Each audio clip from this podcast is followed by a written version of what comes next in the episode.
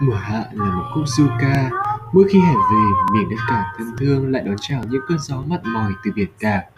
Trên từng cung đường quen thuộc, hoa phượng nở đỏ thắm như ngọn lửa bùng cháy giữa trời xanh. Bao cơn mưa rào cứ thế đi qua, nhưng cũng không đủ sức làm phai nhạt sắc màu loài hoa rực rỡ ấy. Mùa hạ đồng hành của chúng ta trên mỗi chuyến du lịch khám phá. Hạ ẩn mình phía sau nắng gió nơi đồng quê, hạ hòa tan trong từng con sóng bạc đầu nơi biển xanh các tràng